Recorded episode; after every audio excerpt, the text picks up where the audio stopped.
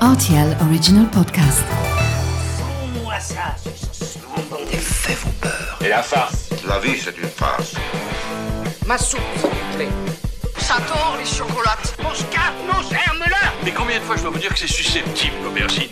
Tous les produits sont là, alors je vais commencer. Salut, c'est Mathieu Lopez. Bienvenue dans ma cuisine.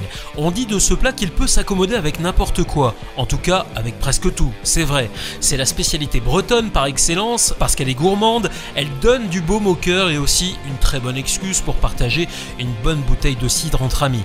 Voici la recette des galettes salées de Bretagne.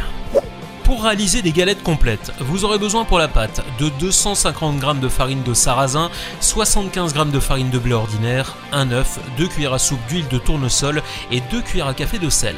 Enfin pour la garniture, ajoutez 4 œufs, 3 tranches de jambon blanc, 100 g de gruyère râpée, du sel et du poivre. On commence par verser les deux variétés de farine dans un cul de poule pour former un puits au centre. On y ajoute l'œuf, l'huile et le sel, puis on mélange progressivement à l'aide d'un fouet pour obtenir une pâte lisse à l'arrivée. Il est important de laisser recouvrir aussi la pâte pendant au moins une heure à température ambiante en recouvrant avec un torchon propre. C'est parti maintenant pour la cuisson, en badigeonnant légèrement votre poêle à crêpes avec un filet d'huile sur feu moyen. Vous versez une louche de pâte, vous faites cuire pendant 2 minutes sur chaque face.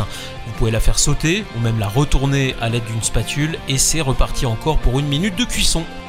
Vous cassez maintenant un œuf dans un petit bol, on retire les petits morceaux de coquille si c'est le cas et on verse le tout sur la galette directement. Ajoutez une demi-tranche de jambon blanc et 25 g de fromage râpé.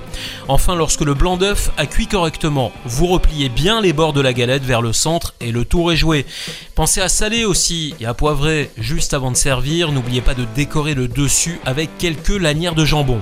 Pour les cuisiniers high level, je dis bien, n'hésitez pas à remplacer le jambon et le fromage par une fondue de poireaux. Vous pourrez ajouter pourquoi pas des miettes de saumon, des noix de pétoncle encore que vous aurez fait sauter dans l'huile d'olive au préalable. Avec les saveurs de la mer, vous allez voir, c'est toute la marée bretonne que vous retrouverez dans cette assiette. Et voilà, j'étais ravi de vous recevoir dans ma cuisine pour ces galettes salées de Bretagne. Et maintenant, c'est à vous de jouer les chefs en cuisine.